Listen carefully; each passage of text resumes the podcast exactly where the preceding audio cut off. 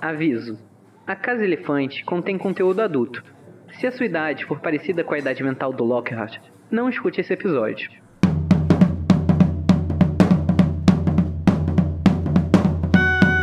Olá, boas-vindas à Casa Elefante. Puxa uma cadeira, pede um café e vem discutir as obras de J.K. Rowling capítulo a capítulo com a gente. Hoje, o 9º capítulo de Harry Potter e a Câmara Secreta, a pichação na parede.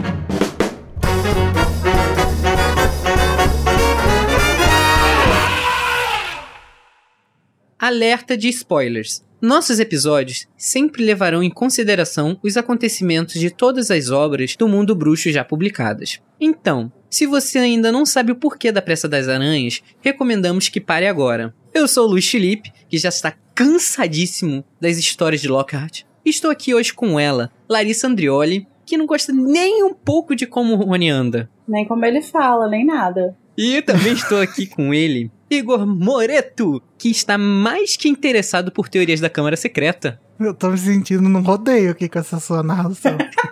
Obrigado, gente. Eu adoro mesmo a ciência. Então, vamos agora para o duelo de resumos. Vocês estão preparados? Sim, senhor. Você tá preparada, Larissa? Não. Mentira, não tô, nunca tô, né? Mas tudo bem, finge que tô. Olha, eu vou falar pra você... Eu acho que dessa vez eu tô numa posição confortável. Não ter que fazer o resumo é quase uma benção. Ah, você acha? Eu acho. Pra quem não conhece como funciona o duelo de resumos, temos dois participantes que duelarão pela dádiva de poder introduzir uma discussão ao início desse episódio. Eles terão 30 segundos para fazer um resumo completo desse capítulo. Então vocês que lutem, meus queridos. Larissinha, do meu coração, senta aqui. Você quer par ou ímpar? Conte para mim. Eu quero par. Saiu ímpar. E aí, Igor? Quem começa? Eu vou começar porque eu tô confiante. Tá confiante? Tá bom. Faz aí seu resumo em 14 segundos. Igor, você vai tentar fazer um resumo de 30 segundos do capítulo 9, A Pichação na Parede. Em 3, 2, 1. Então, começa com o Filch chocado porque a gata dele virou uma pedra na parede, junto com uma pichação. Ele leva os alunos para serem punidos pelos professores. Mas o Dumbledore não deixa, lacrou o Dumbledore. Aí a Hermione quer saber um pouco mais sobre a Câmara Secreta, tenta pegar um livro, não acha na biblioteca. Ela pergunta pro professor Binns, que faz uma explicação horrível sobre a história, mas mesmo assim ele explica direitinho. E aí eles vão revisitar assim... Ah, não foi acredito. Seu momento.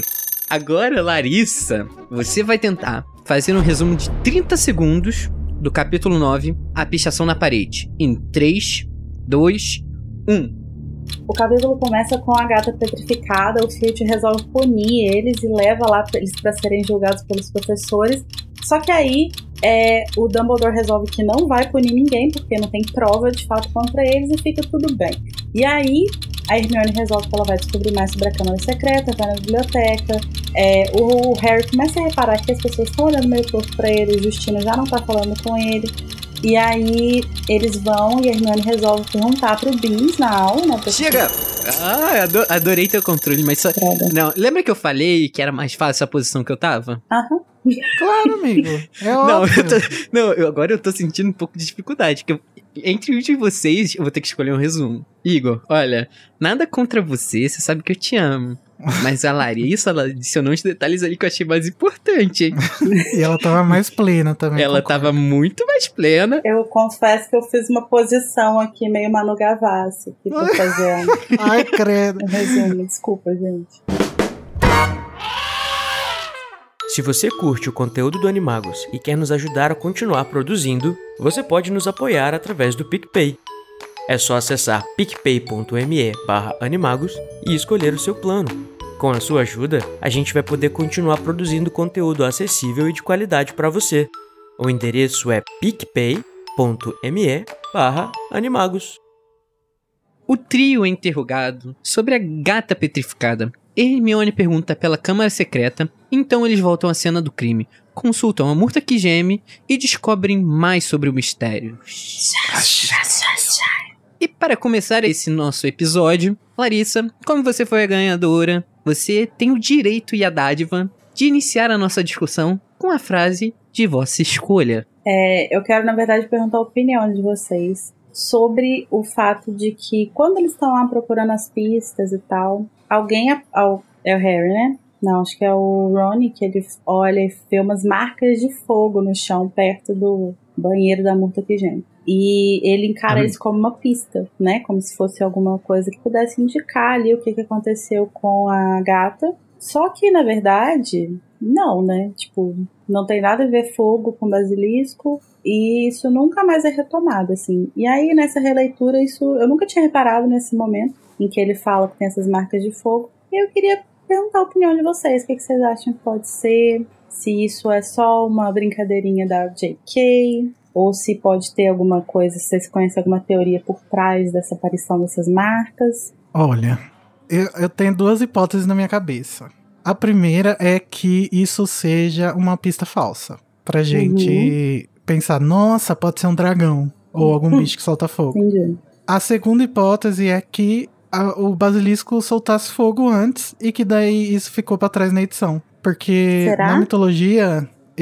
o basilisco tem esse poder mesmo de soltar fogo pelas ventas. Então, talvez a Rowling quisesse colocar essa característica nele, mas depois mudou de ideia e aí isso daí continua aí. Entendi. Eu acho que talvez essa seja mais provável. Eu, depois de ler, eu tinha considerado que, tipo, ela tinha deixado ali mesmo só pra mostrar que, tipo, mexeram ali pra pendurar a Madame Nora e tirou a tocha que tava ali. Caiu o vestígio. Pode ser. Verdade, também. Porque o que eu acho curioso nessa cena é que sempre que a gente tem pistas falsas que são jogadas pela Rowling ao longo dos livros, essas pistas sempre são refutadas depois. Tipo, sempre a gente é levado a acreditar que é alguma coisa e aí alguma coisa mostra que é o contrário e a gente consegue, tipo, fazer uma ligação, sabe? Tipo assim, não, aquilo ali não tava ali por causa disso, tava por causa de tal coisa. E isso é uma coisa que desaparece completamente. Mas acho que faz bastante sentido isso, tanto isso que o Luiz falou, quanto isso da edição ter tirado essa habilidade do basilisco, né? Porque também acho que ele ia ficar muito OP, né? Se ele fosse... Nossa, imagina, se ele cuspisse fogo. Se ele soltasse fogo, sinceramente, o Harry tinha uma chance. Quando ele fez a espada, sabe, na venta do bicho... já ia sair fogo ali e acabou. Então acho que... se ela planejou botar fogo, eu acho que o andamento da história mesmo também fez ela falar, não é uma boa ideia. Isso aqui vai me atrapalhar futuramente, é melhor eu tirar. Isso não faz muito sentido com a forma como a Rowling tradicionalmente demonstra escrever, né? Que é fazendo um outline completo da história. Então, não faria muito sentido ela estar escrevendo isso e depois pensar só como que o basilisco é. Mas eu acho que... talvez por ser um dos primeiros livros dela, ela ainda estava consolidando, né, essa forma de escrever dela. Ou ela tinha já uma preversão do basilisco, que ela achou que ia levar até o fim da história, do livro. Exato. Mas depois ela precisou mudar. Aí acontece, muda aqui e ninguém vai sentir diferença. Porque assim, querendo ou não, se não fosse isso, a gente nem sentiria. O que eu tô querendo dizer assim, que se ela já tivesse pensando no final do livro, ela jamais ia colocar como ele soltando fogo pelas ventas. Isso não ia ser viável pra batalha final do Harry com o basilisco. Mas aí ela pode ter pensado numa outra batalha que eles teriam, aí isso não cabe a gente saber, discutir até JK, cabe. Conta pra gente. Não cabe a gente saber isso. Manda uma mensagem. Isso seria uma ótima pergunta pra fazer pra ela, né? É uma ótima pergunta pra fazer. É melhor do que a pergunta que eu fiz pra ela, que ela nunca me respondeu, se a varinha do Draco, ela voltou pro Draco, se o Harry devolveu. Mas lógico que devolveu, né? Nos encontros amorosos que eles tiveram depois.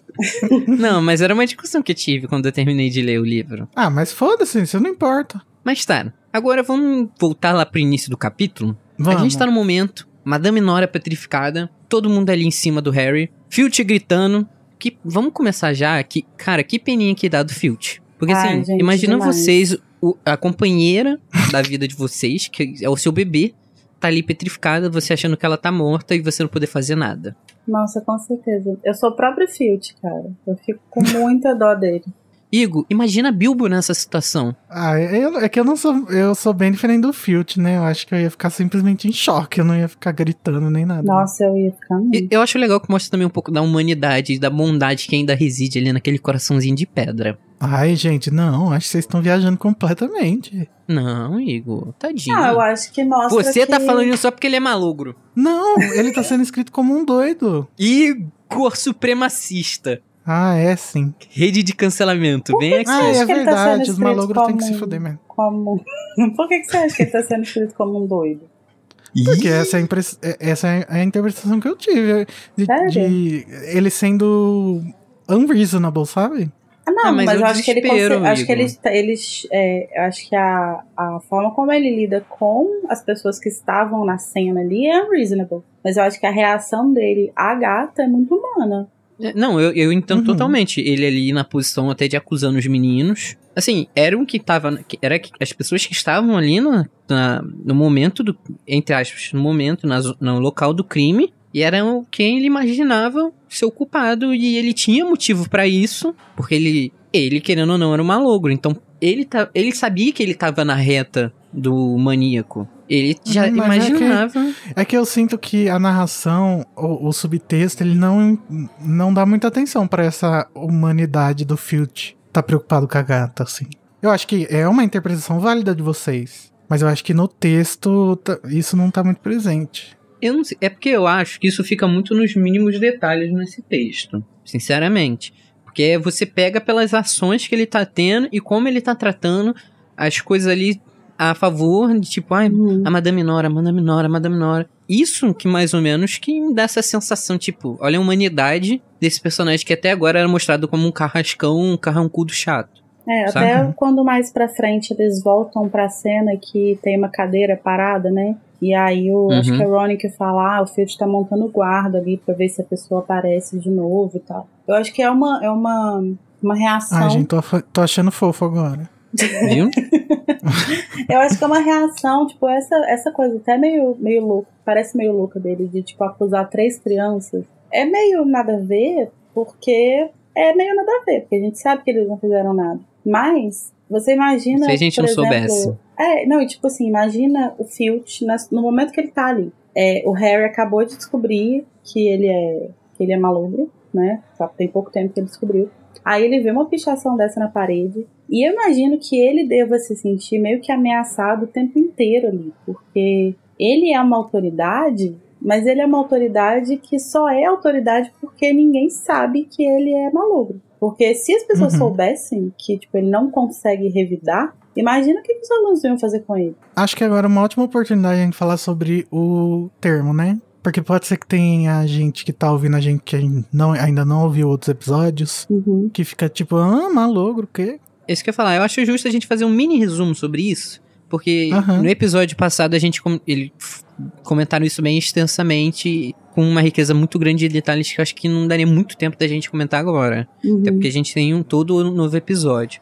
Então, a Lia, ela traduziu Squib, que é o original do malogro, pra aborto. E aí eu pensava assim, tudo bem, tipo, colocar aborto, porque ele não tem uma implicação muito associada à questão social do aborto da gravidez. Eu pensava que essa palavra tinha uma origem mais associada ao fato de você cancelar uma coisa e não necessariamente cancelar uma gravidez. Mas aí eu fui pesquisar sobre a palavra, e a palavra ela é intrinsecamente ligada ao uso que a gente faz hoje de interromper a gravidez. Porque aborto vem do latim aborior. Ab é de longe, distante, tipo, diferente de. E borior é levantar-se, aparecer, nascer. Ou seja, a palavra ela é justamente sobre aborto, interromper a gravidez de uma mulher.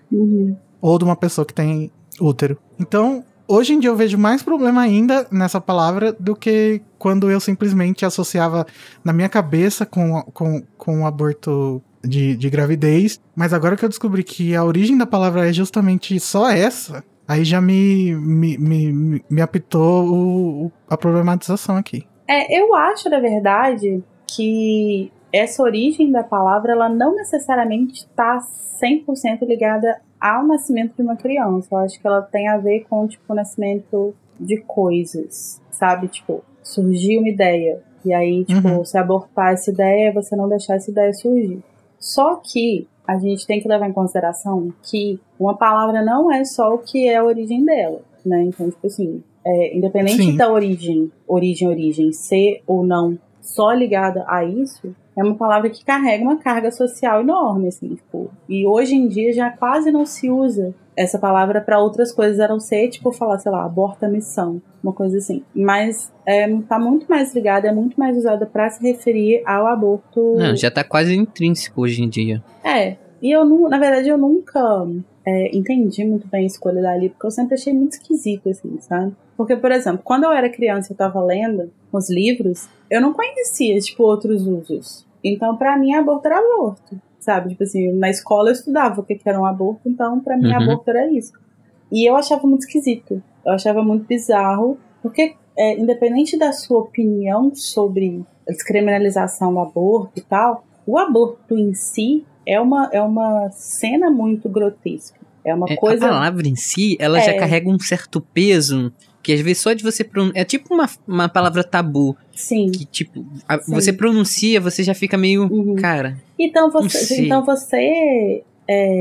associar isso a uma pessoa... Que é uma pessoa funcional, que tá ali, sabe? Tipo, viva, vivendo a vida dela. Independente dela não ser uma pessoa totalmente normal. Uma pessoa normal... Que a única coisa diferente nela, naquele contexto, é que ela não tem magia, mas se você colocar ela num contexto trouxa, ela passa despercebida. É muito pesado. Eu acho muito desagradável. Então eu sempre achei uma escolha muito esquisita. Eu sempre pensei que podia... Não é possível, sabe? Tipo, tem um outro jeito. Você inventou um monte de palavra pra traduzir as palavras que não existiam. Aí você vai escolher, tipo, aborto. Eu acho que a gente precisa também deixar claro que a palavra malogro não foi a gente que inventou, né? Ela é, na verdade, o novo normativo no canon. Porque eles resolveram traduzir Squib assim, no Animais Fantásticos. Aí a gente achou que fazia sentido trocar a palavra, então por isso a gente fala malogro mais. Vai, segue em frente, Luiz. Vamos lá.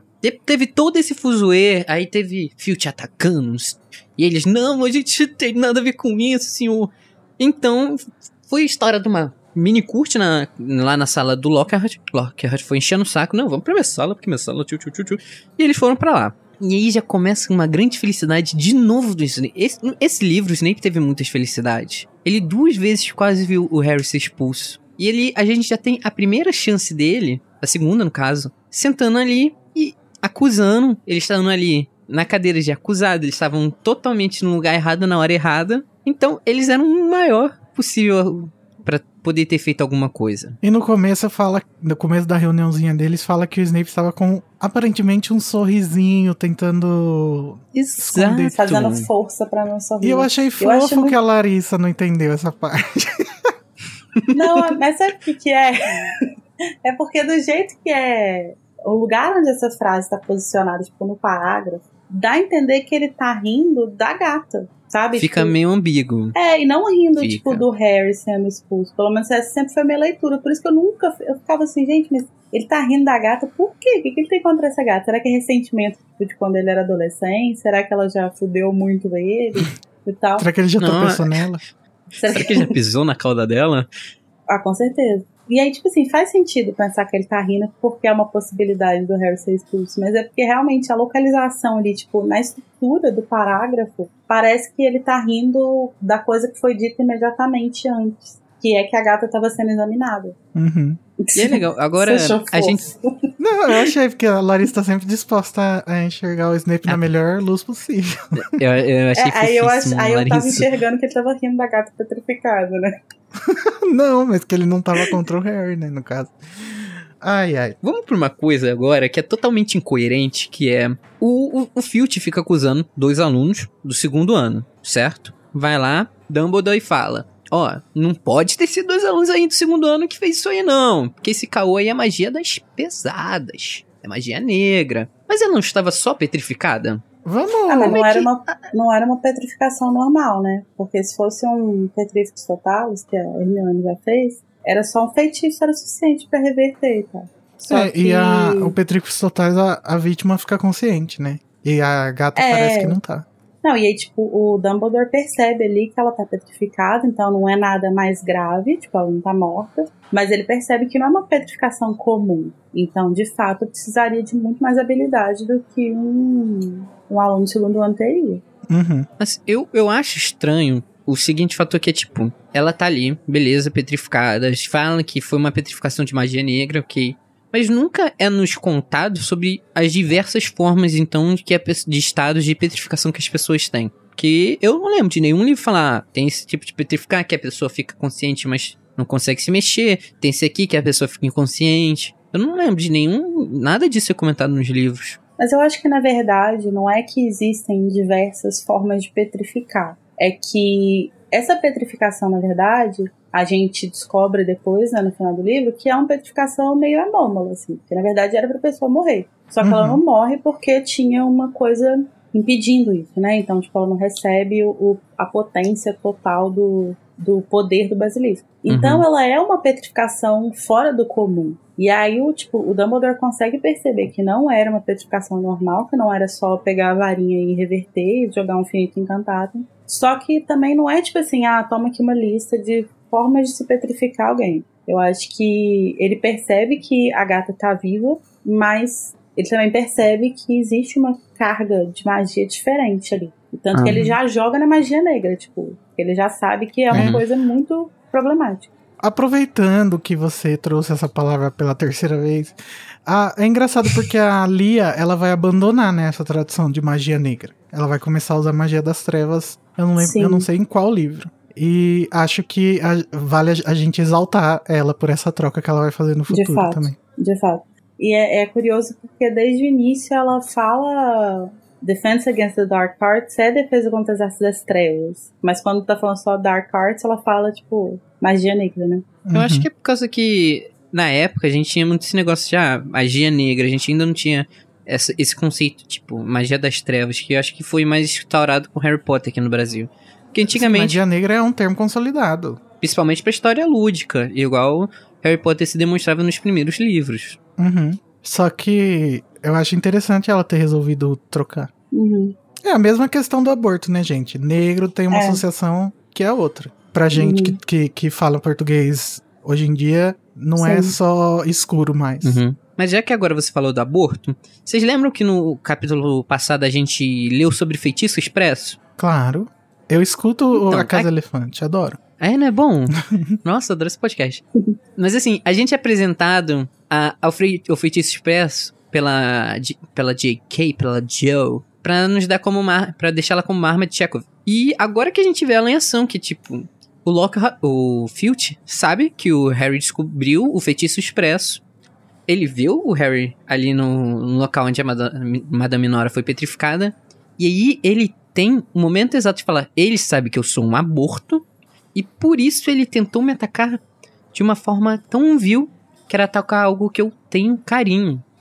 É uma construção de mundo, né? World building mesmo, que a J.K. faz. Porque ela tá querendo conversar sobre racismo no mundo bruxo aqui nesse livro. E aí ela coloca todos os aspectos de racismo que existem, né? Na sociedade bruxa, nesse livro pra poder conversar. E o Feitiço Expresso é mais uma das facetas do racismo do mundo bruxo. Acho legal. Então vamos agora para a melhor tirada desse livro. O Dumbledore foi lá, mexeu na gata e descobriu que ela estava petrificada. E assim, como ele já é um senhor sábio, ele já falou, olha, a professora Sprout já tá com as mandrágoras, vamos esperar elas amadurecerem, vamos fazer um tônico, vamos trazer a gata de volta. Aí já vem ele mesmo, aquele ser nojento que eu não vou citar o nome, Lockhart.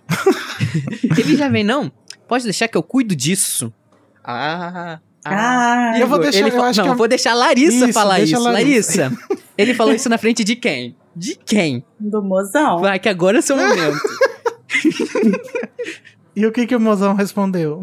E aí o mozão vira e fala, desculpa, mas eu acho que eu ainda sou professor de poções dessa escola, né? Querida, você tá no meu lugar de fala, sai. Sensacional, gente, sensacional. Eu me arrisco a dizer que isso é, top 5 melhores tiradas da série inteira. Nossa, tá ali no top 5. É um ótimo momento. E é tão legal que, ninguém fala nada. Tá só uma grande torta de climão. O Dumbledore fica, Mas o Snape, ele tá o puro Alan Rickman nessa cena, porque ele tá muito debochado. Ele, eu suspeito que o Potter não esteja dizendo toda a verdade. Ai, que saudade do Alan, gente. E aí tem essa parte que eu acho interessante, que é que o Snape fala que ele suspeita que o Harry Potter não esteja contando a verdade. E eu fico pensando, né? Agora que a gente sabe que ele é legilimamente, será que ele tá pensando, tá lendo a mente do Harry aqui e vai contar isso depois pro Dumbledore? Ou será que ele tá só blefando? Eu acho que sim. Eu acho que todos esses momentos que a gente tem impressão, porque sempre que a gente fica com essa impressão, o Harry fala, tipo assim, ah, o Harry ficou com a impressão de que o Snape estava lendo a mente dele. E eu acho que todos esses momentos ele tá lendo. Só porque o que a gente tem, que a gente percebe depois é que, tipo assim, o Dumbledore sabia muito mais do que parecia sobre essas pequenas tramas do Harry que ele meio que tentava esconder. E, na verdade, o Dumbledore meio que não fazia nada pra que o Harry fosse crescendo como bruxo, né? Crescendo como pessoa e tal, e fosse se virando, né? Aliás, a relação deles é bem você que lute, tipo assim. Uhum. Não, convenhamos também que o Harry também escondia as coisas assim. Deixa eu pegar esse pano que eu limpo a minha boca, que eu vou tampar aqui esse caminhão gigantesco. Ah, mas eu não culpo o Harry porque ele não sabia, né? E ele, primeiro que ele é uma criança, né? Segundo que ele não sabia que o Snape era legitimamente. Mas eu acho legal essa construção da Jo, de, tipo, já no segundo livro, a gente ia ter essa suspeita aí, tipo, será que ele lê mente mesmo? Ah, desde o primeiro que já tá assim. É. E isso aparece insistentemente até o quinto, quando a gente vai saber que de fato ele lê, assim. Uhum. E assim, eu já tô cansado já desse podcast ficar pensando, ai, será que a Rowling já pensava, será que não? Eu acho que isso não leva a gente muito... Ela pensou isso há 20 anos atrás. É, né? Não, então, eu acho que se a gente analisar a obra pela obra só, fica mais interessante. Não, eu acho que não é nem questão de pensar se a Rowling já estava pensando, assim, tipo assim. Eu acho que é dentro do livro mesmo. Será que de fato ele leu? Eu acho que leu. É, eu exatamente. Acho que ele levou isso pro Dumbledore e o Dumbledore escolheu não tomar decisões por causa dos motivos que a gente vai descobrir mais pra frente. Eu acho que muito da benevolência do Dumbledore com os meninos vem do fato dele ter essa intrusão na psique deles, né? E saber algumas coisas. Sim, com certeza. Que o Snape conta pra ele. O próprio Dumbledore, né, gente? O próprio Dumbledore com certeza dava umas lidinhas ali de vez em quando. Sim. Uhum. Tu acha que quando ele chamava o Harry pra conversar no fim de ano, ele fazia o quê? Ele tava lendo. Toda hora que fala assim, que o Dumbledore olhou pro Harry com seus olhos azuis penetrantes. Ah, pelo amor de Deus, com certeza eu tava vendo tudo que tava passando ali. Ou era tesão, ou era legilimência. Meu Deus, ou era pedofilia, ou era legitimamente. Mas eu acho que... Nossa, Larissa, calma que você explodiu minha cabeça agora. Eu tava esquecendo que o Harry é uma criança.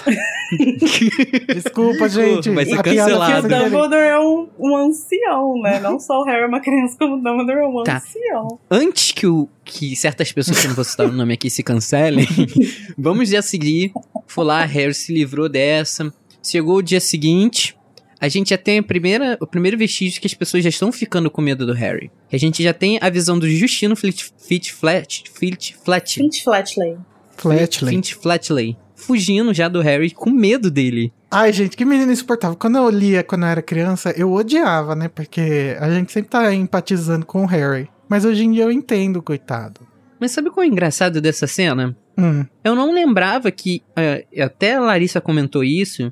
Que eu concordo, eu não lembrava do Justino ter medo do Harry antes do episódio do Clube de Duelos. Uhum, sim. Se você tá se perguntando que episódio é esse, vai, sai, lê e depois volta. De novo, aquele mesmo problema, né? Porque o filme, ele faz a gente mudar completamente a percepção da história, né?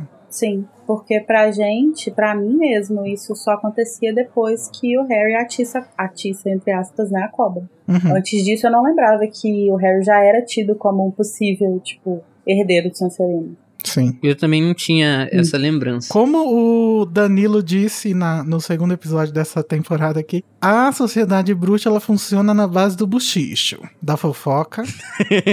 Então é tudo assim, tá certíssimo, gente. Então, mas pensando um pouco mais no Justino, porque eu acho que ele é um personagem interessante desse livro, porque ele é quase um semi-protagonista, né? Porque ele é a personificação da escola, né? Da visão que a escola tem do Harry. Uhum. E eu acho legal que ele talvez não seja uma percepção tão neutra, assim, da escola. Porque ele é uma percepção que a Rowling escolheu colocar aí pra demonstrar o quão assustado as pessoas estavam do Harry. É, mas que ele não era exatamente a coisa normativa, porque ele é um nascido trouxa. É. E aí, quando as pessoas estão falando sobre magia negra e tal, ele deve ficar assim, 5 mil vezes mais assustado do que uma pessoa que cresceu numa família trouxa. Né? É, bruxa. Não, sem falar que ele também sabe que o dele tá na reta. É, exatamente. Porque, assim, pra quem é bruxo, que não é nascido trouxa, isso é só uma grande fofoca de, meu Deus, gente, olha o Harry Potter, não sei o quê. Pra ele, não. Pra ele é uma ameaça real.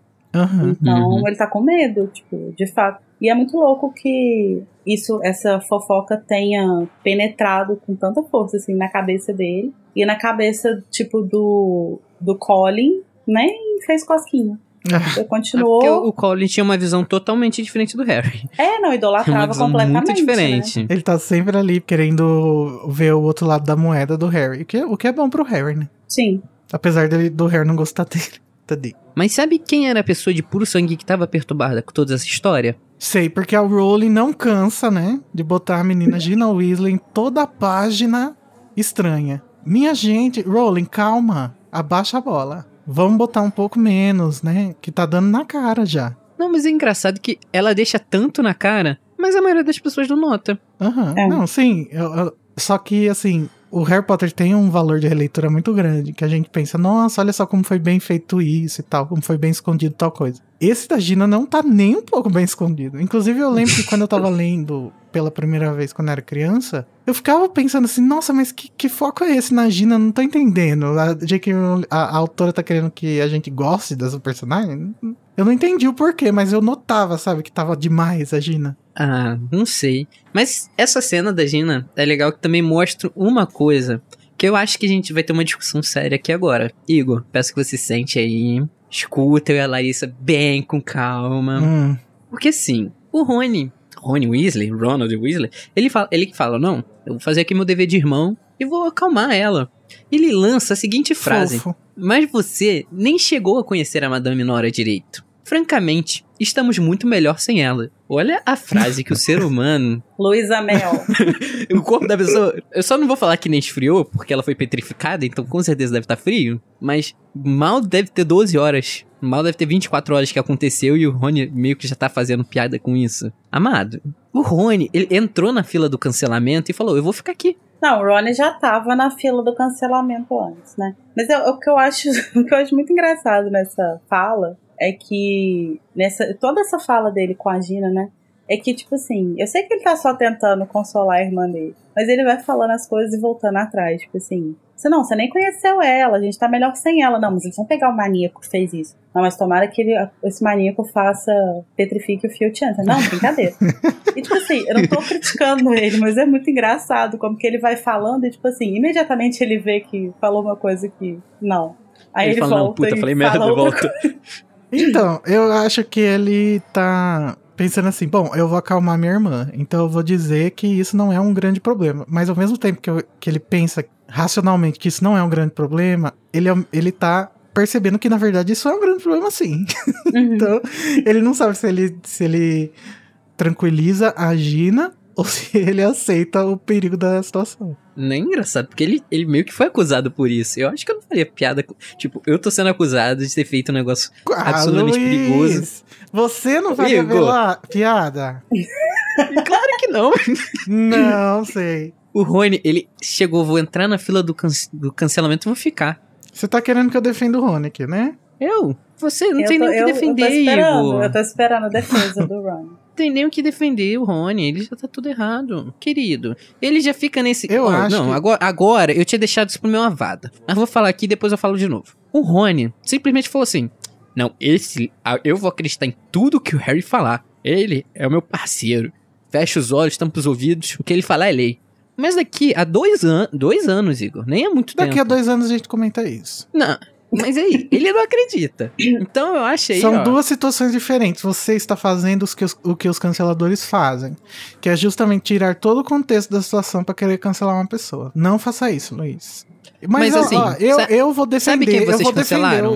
Eu vou defender o descancelamento do Rony Weasley no futuro. Que eu acho que deve ter algum episódio melhor para isso. Mas por enquanto, fiquem aí com essa na cabeça. Sabe quem vocês também cancelam?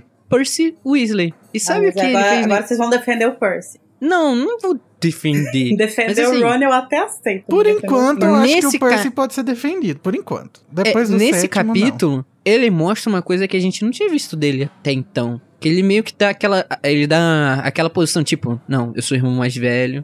Eu tenho que saber controlar a situação. Já que meus dois irmãos mais novos estão aqui. Tá esse perigo. Eu sou... head boy. Eu tenho que dar um jeito... Ele é o sentinela da moral em Hogwarts. Eu tenho que dar um jeito de meio que tranquilizar a galera. Eu não vou deixar o Rony também ficar falando essas besteiras. E ele fica tipo... Não brinca assim não, Ron. Ela tá com medo de você ser expulso, ela tá perturbada, ela tem chorado muito. Pensa nela, não faz umas brincadeiras tão pesadas. Gente, é sério, eu não lembrava dessa cena nos livros, eu achei muito fofo o Percy fazer um negócio desse. Então, essa preocupação com a irmã. Eu vou discordar com o Percy, eu vou discordar, porque eu acho que isso aqui não é uma preocupação de irmão. Não mesmo. Eu acho que isso aqui é vontade de aparecer como sentinela da justiça. E eu acho que se ele de fato estivesse preocupado com a irmã dele, ele ia sentar e perguntar o que aconteceu. Ai, gente, porque esse nome Sentinela da Justiça é muito bom. O que faltou aqui nesse livro foi alguém de fato perguntar pra Gina por que ela tava tão mal. Mesmo que ela não soubesse responder inicialmente, mas tipo assim, se ela tivesse alguém com quem se abrir, ela não teria escrito no diário lá, entendeu? Eu acho que essa cena, e tudo isso que o Percy fala aqui, que ele fala, ela parece ainda pensar que você vai ser expulso. Nunca vi ela tão perturbada. Quando que ela falou isso? A gente não vê ela falar isso em momento nenhum, que ela tá preocupada que o Rony vai ser expulso. Ela podia até estar, mas ele sentou pra perguntar isso pra ela? Eu duvido. Não sei, possivelmente. Mas assim... Ele não tem cara de que pergunta. Isso é um problema, acho que é do mundo mágico, que o diálogo é horrível no mundo mágico. Basta a gente ver os problemas que Dumbledore teve com Harry, que a senhora Weasley tem aí nesse livro com o Ron. E tipo, eu acho que no mundo mágico não tem essa coisa tipo, vamos dialogar com nossos filhos, vamos conversar. Eu acho que isso é um erro do mundo mágico. Não, com certeza, mas eu acho que essa questão da Gina especificamente demonstra um problema muito mais profundo que tem a ver também com o Harry, com o que a gente vê um pouco do Harry nesse livro, dele não querer contar que ele quase tinha ido pra Sonserina e tal, que é de que, na verdade, não existe um problema de diálogo entre pais e filhos, existe um problema de diálogo entre todo mundo. As pessoas, de fato, não se sentem abertas pra poder conversar com os seus amigos, sabe? Tipo, todo mundo tá o tempo inteiro com medo de ser cancelado. Então... O Harry, ele tem esse medo em quase todos os livros. Eu acho que tá todo mundo com medo de se demonstrar vulnerável. Eu acho que tem muita vergonha. E eu acho que isso tem a ver com o fato deles serem pré-adolescentes. Eu acho que pré-adolescente é assim mesmo, gente. Tem medo de sentir vergonha de tudo. Tá.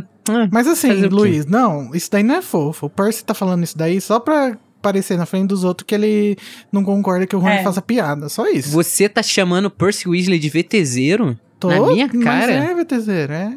Ah, um pouco. Mas assim, eu achei. Assim, eu interpretei de uma forma diferente. Interpretou errado. É brincadeira. Mas falando do Percy, a Larissa, ela fez uma piada no grupo que eu acho que ela precisa ser trazida aqui ao público. Pra explicar o que é o fogo do basilisco que eles encontram lá. As marcas de fogo. É, o que são as marcas de fogo, Larissa? Conta pra gente. É o fogo no rabo do Percy com a Penélope Water. Com certeza. porque vocês já repararam que ele tá sempre ali por volta daquele banheiro ali? Ele com certeza usava aquele banheiro pra pegar a Penélope. E por isso que ele fica todo assim, meu Deus, o Rony está saindo do banheiro das meninas. E já que a gente comentou desse banheiro, Hermione fala, não, vem cá meninos, vamos nesse banheiro pra gente conversar. E eles vão pro banheiro. E lá, sabe quem eles conhecem, Igor? Claro que sei. A Murta que Geme. Eu queria fazer isso agora. Merda. Mas aqui, eu vou puxar uma discussão primeiro. Tipo, esse banheiro tá interditado, certo? Nesse momento tá interditado. Por causa da água. Eles entram e tá cheio d'água.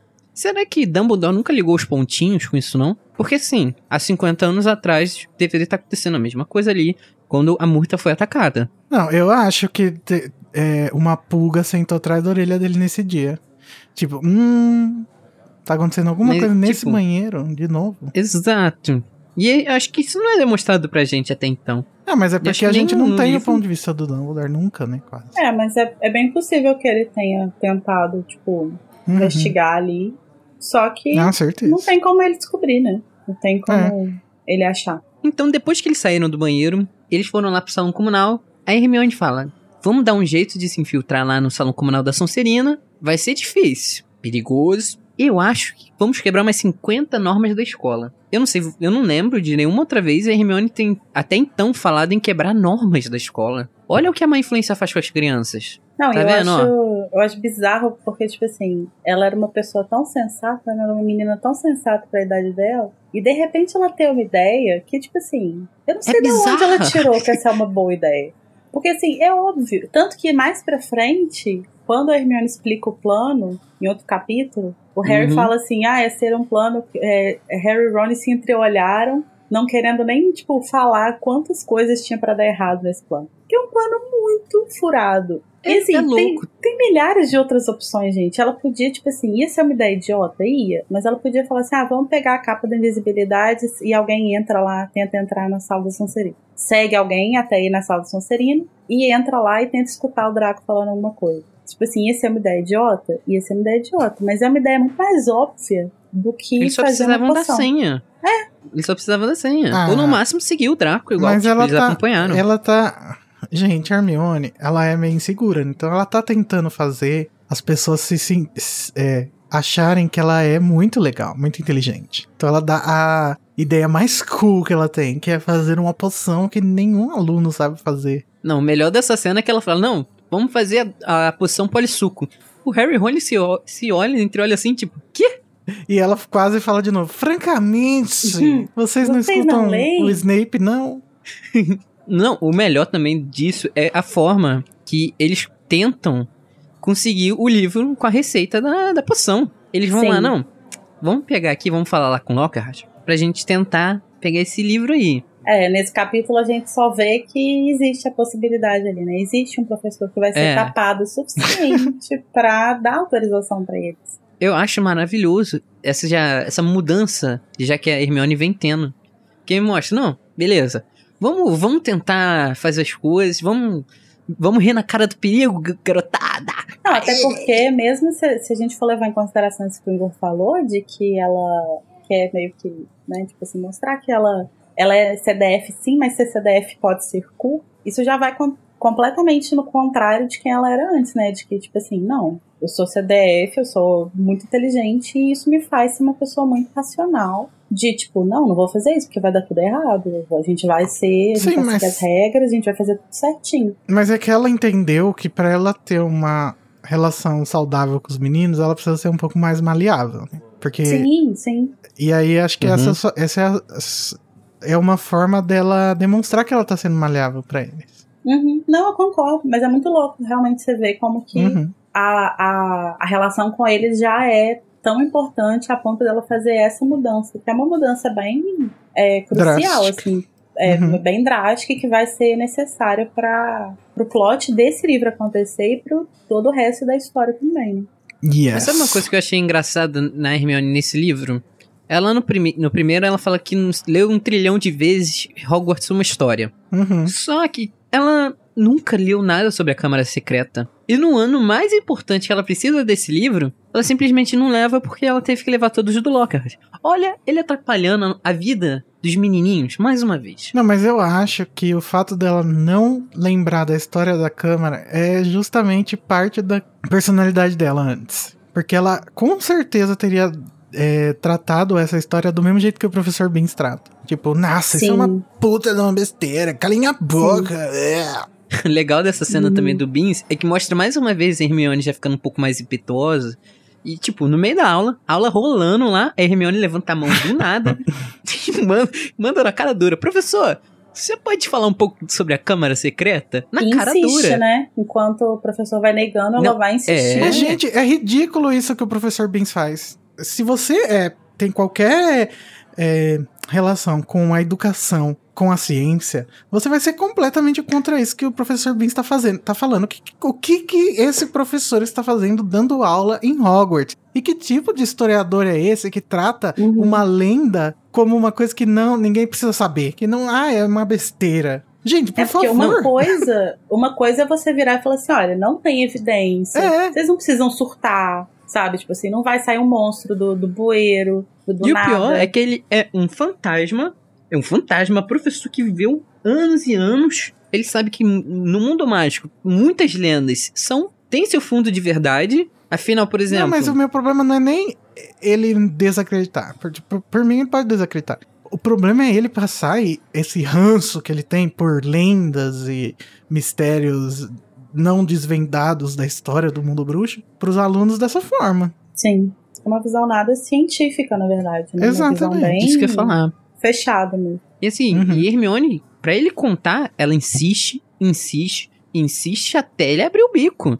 E tipo, enquanto ele não abre, ele fica, não tem fato. Isso daí, na verdade, não tem uma foto que comprove. Não, e a Hermione fala uma coisa óbvia que todo mundo sabe. Gente, até lendas tem motivo pra você saber que elas existem, né? E aí ele abre a cabeça. Ninguém inventa uma lenda porque, tipo assim, hoje eu acordei e vou inventar uma lenda aleatória. Sabe, as lendas, elas são formas que os povos encontram de contar a sua história de uma forma mais... fantasiada, assim, mas em geral elas são baseadas em coisas bem reais. E o que eu acho mais legal, na verdade, é que a própria forma como a Rowling vai narrar essa história e outras coisas que aparecem ao longo da série vai ser justamente contra essa visão do Bingo, assim, de ser muito fechada, de que lenda não existe, não sei o quê. E, na verdade, a gente vai ter, além dessa visão, dessa lenda que na verdade é real, né, do Basilisco, a gente tem a parada do conto dos três irmãos, que é uma coisa que todo mundo fica assim, nossa, mas por que a Hermione ganhou um livro de criança? Na verdade, é uma coisa que é importante para entender um elemento da história. E a gente tem a parada do diadema da Rowena Ravenclaw também, né? Que quando a aluna fala, as pessoas ficam assim, nossa, mas é uma lenda. E na verdade não é. Então, na verdade, o que a Rowling vai mostrar ao longo da história, ao longo da série... é que as lendas, elas não só têm base na realidade, como elas fazem parte da nossa vida. Claro, a gente precisa, de fato, olhar para essas coisas. Inclusive, historiadores do mundo real se regozijam a encontrar artefatos fantasiosos de outras gerações. Imagina você encontrar um livro de lendas de uma civilização que ninguém sabia que existia. Não é como... Ou seja, o professor Binns é mais um professor incompetente de Hogwarts. Gente, a Rowling, ela deve ter tido só professores incompetentes, assim como eu. Por isso, eu amo ver ela cagando na cabeça dessas pessoas nesses livros. E é curioso que no filme, quem conta essa história, né, essa questão da Hermione perguntar sobre a câmara e tal, isso se passa na aula da McGonagall, e não do Binns, porque o Binns nem aparece nos filmes. A Minerva falando isso já... aquele já tão cético dela, eu acho que é ok. Mas eu acho que a Minerva não seria esse tipo de pessoa. Eu acho que a Minerva, ela tem muito mais... ela seria muito mais o tipo de pessoa que, tipo, pegaria e falaria assim, olha, gente, isso é uma lenda, e vocês não precisam surtar, mas a lenda é essa. Agora, a gente não tem evidência, não sei o que, né? Ia tentar, tipo... Não, mas é isso que ela fala no filme. Assim, esse é o andamento que ela dá no filme. Não, ela fala que é besteira também. É tipo, isso é bullshit. Mas agora vamos falar sobre eles mesmos, os quatro: Godric Gryffindor, Helga Hufflepuff, Rowena Ravenclaw e Salazar Slytherin. Antes de começar a história, deixa eu uma indignação minha, do Luiz. Os nomes das casas em português já haviam sido traduzidas.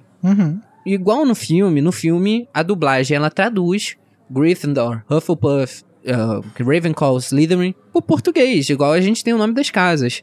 Que eu acho que é uma falta que eu senti no livro, que meio que perde esse negócio de cada casa ser o nome do seu fundador. Apesar de não ser muito diferente. Mas perde um pouco dessa misticidade. Se, por exemplo, fosse Godric Grifinória, Helga Lufa-Lufa, o Rowena Corvinal, Salazar Sonserina, pra mim seria muito mais ok. Então, acontece que a Lia não tinha como saber, né, que isso era sobrenome antes, quando ela traduziu o primeiro livro. Mas no primeiro livro não tem na música do Chapéu Seletor? Não, porque na canção do Chapéu do primeiro livro, ele não menciona os fundadores, é só depois. Inclusive, eu acho que nem a Rowling pensava que iam ser sobrenomes, porque, gente, quais as chances de 4 pessoas com nomes que referenciam criaturas? Ela pensou isso há 20 anos atrás. Enfim. Eu achei que a gente tinha parado de pensar o que a Rowling pensou. Eu acho que faz sentido, porque a Lia não traduz sobrenomes, nunca. De ninguém, de nenhum personagem. Não, sentido tem. Não... É porque parece que fica um pouco deslocado quando a gente vai colocar em perspectiva com o resto da série, assim, sabe? Não, fica. Porque Fica meio esquisito, né? Mas realmente, ela não costuma traduzir. Ainda bem. É, mas não tem o que fazer, gente. É um errinho que a gente passa... Não acho que é uma relia. Ah, não é uma relia. É só um comentário que, tipo, eu estranho. Beleza, tá em inglês, tranquilo. Eu só acho que, tipo, na minha opinião, Luiz Felipe poderia ter sido em português de boaça. Mas... ignorando isso, vamos agora para a lenda. Existiam 4 grandes bruxos no mundo mágico. Inclusive, o nome do Salazar Sonserina é uma referência ao ditador português. Como que era o primeiro nome? Enfim, o sobrenome dele era Salazar. Era Antônio de Oliveira Salazar. Antônio. E a Rowling morou em Portugal, né? Então... Mas eles eram 4 grandes bruxos e eles decidiram, vamos nos juntar, ensinar para esse mundo... lindo, de pessoas que podem fazer piu-piu-piu com as suas varinhas, vamos ensinar elas a usarem a magia. Então vamos reunir os alunos que precisam e querem aprender a magia. Porém, um deles, Salazar Slytherin, falou, não todos. Vamos ensinar aqueles que de puro sangue são. A galera falou, esse cara aí tá meio supremacista aí, eu não gostei dessa história. Então, é bom dizer que nessa época do Salazar, como a gente já falou em algum episódio anterior... mencionando e referenciando o texto da J.K. Rowling sobre puros sangues no Pottermore. Nessa época não era comum essa ideologia de ser contra nascidos trouxa. Quem iniciou com isso foi justamente o Salazar Slytherin, que ele era, assim, um filósofo, entre aspas, cientificista, que acreditava na questão da inferioridade dos trouxas. Então... daqui um pouquinho mais pra frente na história, quando o Rony diz, eu não sabia que ele era tão escroto assim, o Sonserina. É porque ele nem imagina também que foi ele justamente o primeiro passo pra uma sociedade assim. Eu acho até um pouco bizarro, porque se a gente olhar na nossa perspectiva de mundo, é bizarro, tipo, ele, depois de tantos anos de existência do mundo bruxo, ele começar a fazer uma segregação ao que, tipo, os seres humanos fazem isso normalmente. É meio bizarro. Eu acho que não é tipo assim, ele foi a primeira pessoa que falou isso na vida, assim. Mas ele foi... acho que ele só foi percursor escrito, né? Ele trouxe isso pra conversa geral, né? E aí o pessoal o que fala lá no texto é que ele tinha alguns textos que ele escrevia falando sobre como reconhecer um puro sangue, uma coisa assim, tipo, as formas de você distinguir um bruxo puro sangue de um bruxo que não era puro sangue. Então, assim, ele não era o primeiro, tipo assim, ele foi a primeira pessoa que teve a ideia de que isso era, né, coisa. Só que ele foi uma pessoa que acho que é importante ter em mente que ele era um dos maiores bruxos, então ele era uma pessoa que tinha impacto, influência, né? Ele tinha influência. Então acho que ele foi o primeiro nesse sentido, assim, tipo, de ser uma pessoa muito... que as pessoas escutavam, que falou isso. Ele meio que transformou isso em uma coisa escrita. E ele foi a primeira pessoa que ajudou a meio que sistematizar uma forma de segregação. Quando ele montou na escola quando ele resolveu que na escola, na casa dele, não ia ter nascido trouxa. Mas ele não foi, tipo assim, a primeira pessoa que pensou que trouxa não devia. E o que transformou isso realmente numa ideologia foi o fato dos trouxas perseguirem os bruxos depois, no futuro, né? Aí já no século XVIII. Sim, porque como o Igor falou, ele tinha essas ideias, mas isso não era uma coisa que era difundida pra todo mundo. Nem todo mundo... Na verdade, as pessoas achavam fofo, né?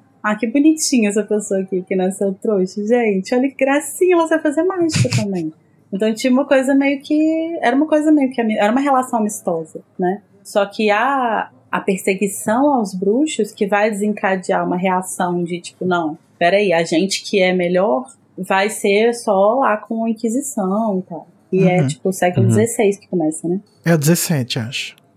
Não, 17? É 16, Igor. É 16, 1500 e pouco, é. Acho que o primeiro tribunal da Inquisição é tipo 1580... É que a Rowling menciona no texto dela o Salem, sabe? Que é no século XVII. Mas, enfim, né? Daí eles dizem que é ele que fez essa câmara pra poder chamar os alunos puro sangue pra estudar. Magia top. Você já imagina que tipo de magia que ele ensinava lá dentro, na Câmara Secreta. Era tipo a aula do Barty Crouch Jr. Não, acho que ainda devia ser pior, porque... Ele devia falar, não, porra, esse colégio aí, Durmstrang, bom, vou usar essa metodologia. Era bem parecido, talvez, com a forma como Hogwarts passa a ser no sétimo livro. É verdade. Isso, né? Verdade. Nossa, Larissa. Que a defesa contra as artes das trevas vira artes das trevas. Artes das trevas. Que assim, não é nada sutil, né? Não vamos nem ser um pouco sutil, não. Vamos meter um ar. Mas eu acredito, gente. A gente tá vivendo no governo Bolsonaro. Tem alguma sutileza? Não. Não. Eu também. Eu só acho engraçado. Uhum. Mas eu acho... Terminando a história dos fundadores, eles foram lá e construíram um castelo lindo, maravilhoso, que a gente já conhece, longe do olhar dos trouxas, pra tipo, ó, galera, vamos fazer longe pra ninguém ficar incomodando a gente. Até porque futuramente eles sofreram perseguições, mas no texto original tá tipo, que os bruxos já sofriam perseguições na época, que eu acho meio estranho, porque...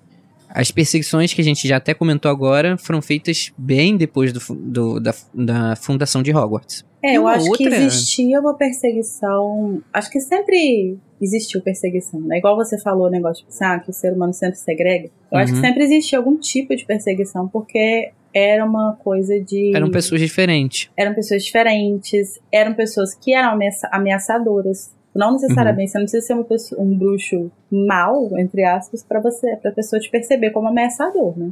Só que a perseguição, tipo, sistemática mesmo, vai começar mais tarde. Mas eu acho que existia já alguns casos. E é engraçado, sabe quem, no caso, é um malogro, mas é trouxa, que pode ver esse castelo? Filch. Não é estranho? Se era pros... Mas, até gente, porque tem uma magia... Ninguém disse que o trouxa não consegue ver o castelo. O trouxa consegue ver o castelo. Só que quando ele tá chegando perto, ele lembra de alguma coisa que ele esqueceu e aí ele volta. Ou então, quando ele chega muito perto, ele vê um castelo abandonado. Mas se você tá ciente de que ali tem uma escola, que aquele é um castelo utilizado, eu acho que é possível você ver. Assim como o feitiço Fidélico. Quando você tá consciente de que aquilo existe, você sabe onde é, você sabe como é, você consegue aparatar e tal. E eu acho que é bem diferente também um trouxa de um malogro, né? Porque o malogro, ele não faz magia, mas isso não quer dizer que ele tá é um trouxa. Inserido na sociedade bruxa, né? Anos se passaram e os líderes falaram, não, eu vou fechar essa câmara secreta. Eu quero deixar ela fechada de uma forma que ninguém consiga encontrá-la ou abri-la. E eu também vou deixar meu petzinho lá dentro. Um fucking basilisco que é... Como ninguém nunca associou... Né? Basilisco. Exato. Mas eu acho que na mitologia da Rowling, basilisco deve viver séculos e séculos. Ah, claro, então, né? Eu até relevo. E assim, ele deixa um bicho desse gigantesco e ninguém nunca nota. Séculos se passaram e ninguém nunca notou. Falam que deixou um bicho lá dentro. Porra, qual era o único bicho que um ofidioglota e toda a sua linhagem de ofidioglossia poderia controlar? Não, amigo, mas daí você tá sendo injusto. É porque você pensa assim, porque você sabe. O Igor tá passando pano pro Salazar, gente. Não tô passando pano pro Salazar. Não, tô brincando. Mas fica aí o questionamento. Beleza, ele foi lá, fechou a câmara secreta. Desde então, nada. Ninguém nunca encontrou. Escondeu muito bem, parabéns, Salazar. Virou caviar. Nossa senhora, Luiz. Vamos pro espectro patrono, vai, cansei. A gente já fez toda uma leitura desse capítulo. Que assim, eu achei sinceramente que a gente não ia conseguir tirar muita coisa, mas é um capítulo muito importante. Então vamos pro momento Avada Kedavra. O momento Avada Kedavra é um momento onde nós três iremos dizer uma frase, um momento do capítulo que a gente menos gostou. Então, como hoje estou dando essa ligeira apresentação no capítulo, eu vou me dar esse direito de começar. Nossa, essa é a primeira vez que acontece. Eu sou um bom anfitrião, eu tomo a frente. Mas tá, o momento que eu escolhi foi em todos os momentos que o Rony fala que confia no Harry. Porque eu não aguento mais, porque eu sei que vai ser mentira. Daqui a 2 anos. Como você é ridículo, você não consegue pensar de uma forma linear. Você tem que pensar no Rony como um todo. O Rony, ele não pode confiar no Harry aqui e no quarto não pode. É impossível, é impossível. Ele confia, você nunca confiou numa pessoa e depois não confiou mais. Isso é impossível pra você na concepção do ser humano, é impossível acontecer. Beijos. Não vou citar nomes. Ai, eu tô amando. Não vou citar nomes. Eu tô me divertindo aqui. Ai, Luiz, que ridículo.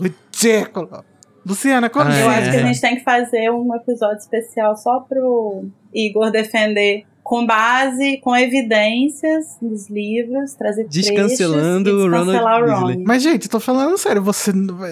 Luiz, você realmente acha... É impossível uma pessoa confiar em alguém e daí em uma determinada outra situação não confia mais. É impossível não, isso. É que, assim como o contrário, né? Não, eu acho que o Igor tá certo aqui, Luiz. Eu acho que... Não, é porque acho a que forma... o Rony tem momentos bem canceláveis, mas eu acho que esse não... Não, é porque, assim, eu encaro que a forma que o Rony confia no Harry nesse capítulo é tipo, eu fechei o meu ouvido. O que você falar pra mim é regra, tá? É lei. Você é meu melhor amigo. Eu acho isso louvável. Mas assim, é porque eu fico com aquele ranço que daqui a alguns anos ele simplesmente esquece disso. Ele teve essas atitudes que são louváveis. Outras circunstâncias. Mas assim... Outra situação. Se fosse, por exemplo, acontecendo a mesma exata coisa daqui 2 anos. E mesmo assim, só por ser daqui 2 anos já mudou tudo. Mas se fosse exatamente a mesma coisa e ele mudasse, tudo bem. Eu vou botar meu nome no episódio. Tá bom. Que a gente vai falar sobre isso de Cálice de Fogo. E vocês vão ver o cancelamento de Luiz. Eu vou colocar o meu também. Não, coloca lá seu nome. Tá bom, ó, peçam Luiz e Igor no episódio A Batalha por Ron Weasley. Tá bom, com licença, Luciana. Eu queria falar que o meu Avada Kedavra é pro Gilderoy Lockhart, porque pra mim sempre que ele aparecer falando idiotices, ele vai ser o meu Avada Kedavra, porque eu odeio esse personagem. Abrindo a boca, né? Qualquer coisa que ele fala. Nossa, ele é insuportável. Ridículo, gente. Ridículo.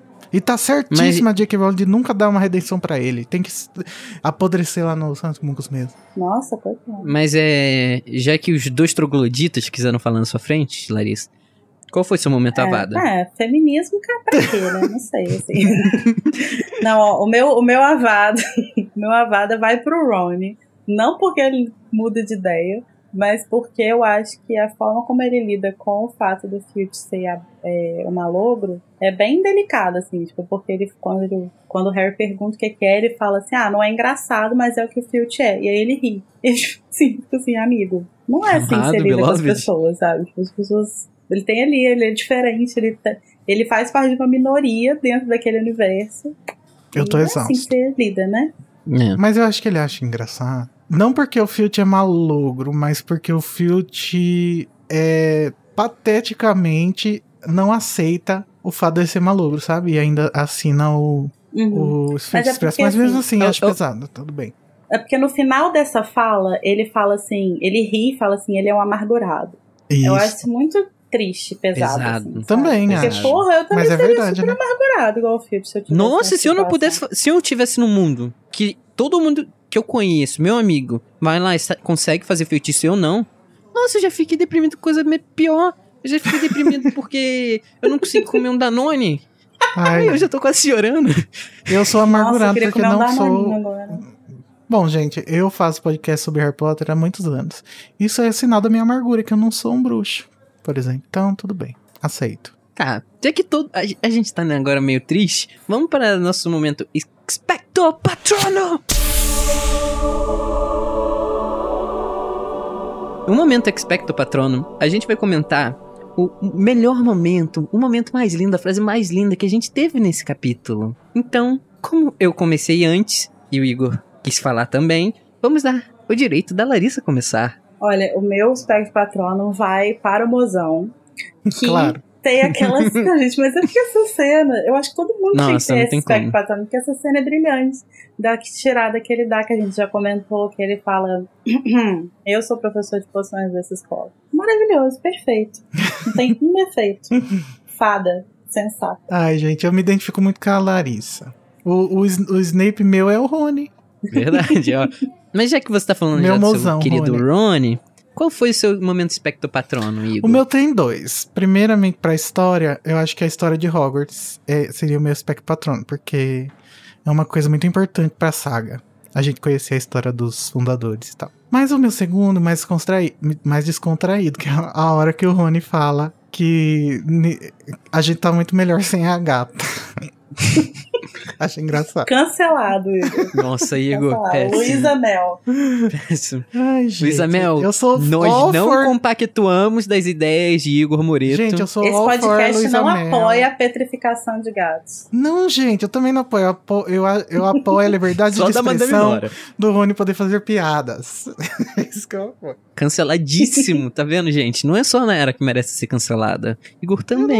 Eu não ligo, pode cancelar. Mas é que tchau. Todo mundo já falou, eu vou falar meu momento Spectro Patronum, que o momento, eu achei o momento mais fofo desse capítulo, que é quando o Rony tá ali com a galera, eles veem as aranhas e ele fala, eu não me importo quando elas estão mortas. E ele meio que ficava tomando cuidado pra não olhar pra o lado da janela onde estão as aranhas. Aí ele fala, não gosto do jeito como elas andam.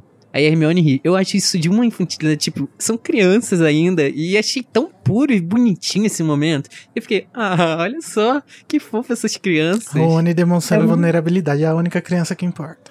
Eu me identifico 100% com o Rony nessa cena, porque eu sou assim com lacraia. Eu, até hoje, eu 30 anos mas na ela cara, dançava tão legal. 30 anos na cara. 30 anos na cara e tô aí. Agindo da mesma forma que o Rony com 12.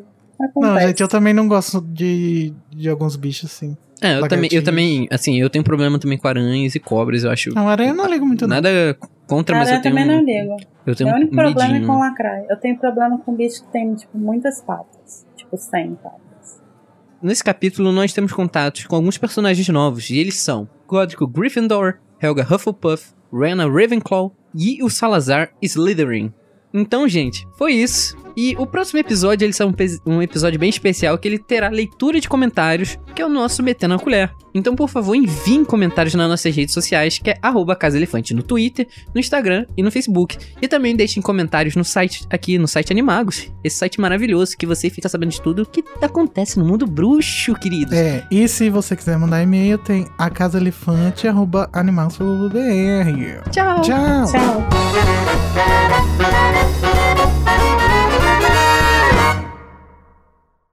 Esse podcast é produzido pelo animagos.com.br. A direção é do Igor Moretto e do Junior Code. A produção de pauta e a apresentação são de Luiz Felipe Rocha, Carol Lima, Danilo Borges, Larissa Andrioli, Nayara Sevciuk e Tamires Garcia.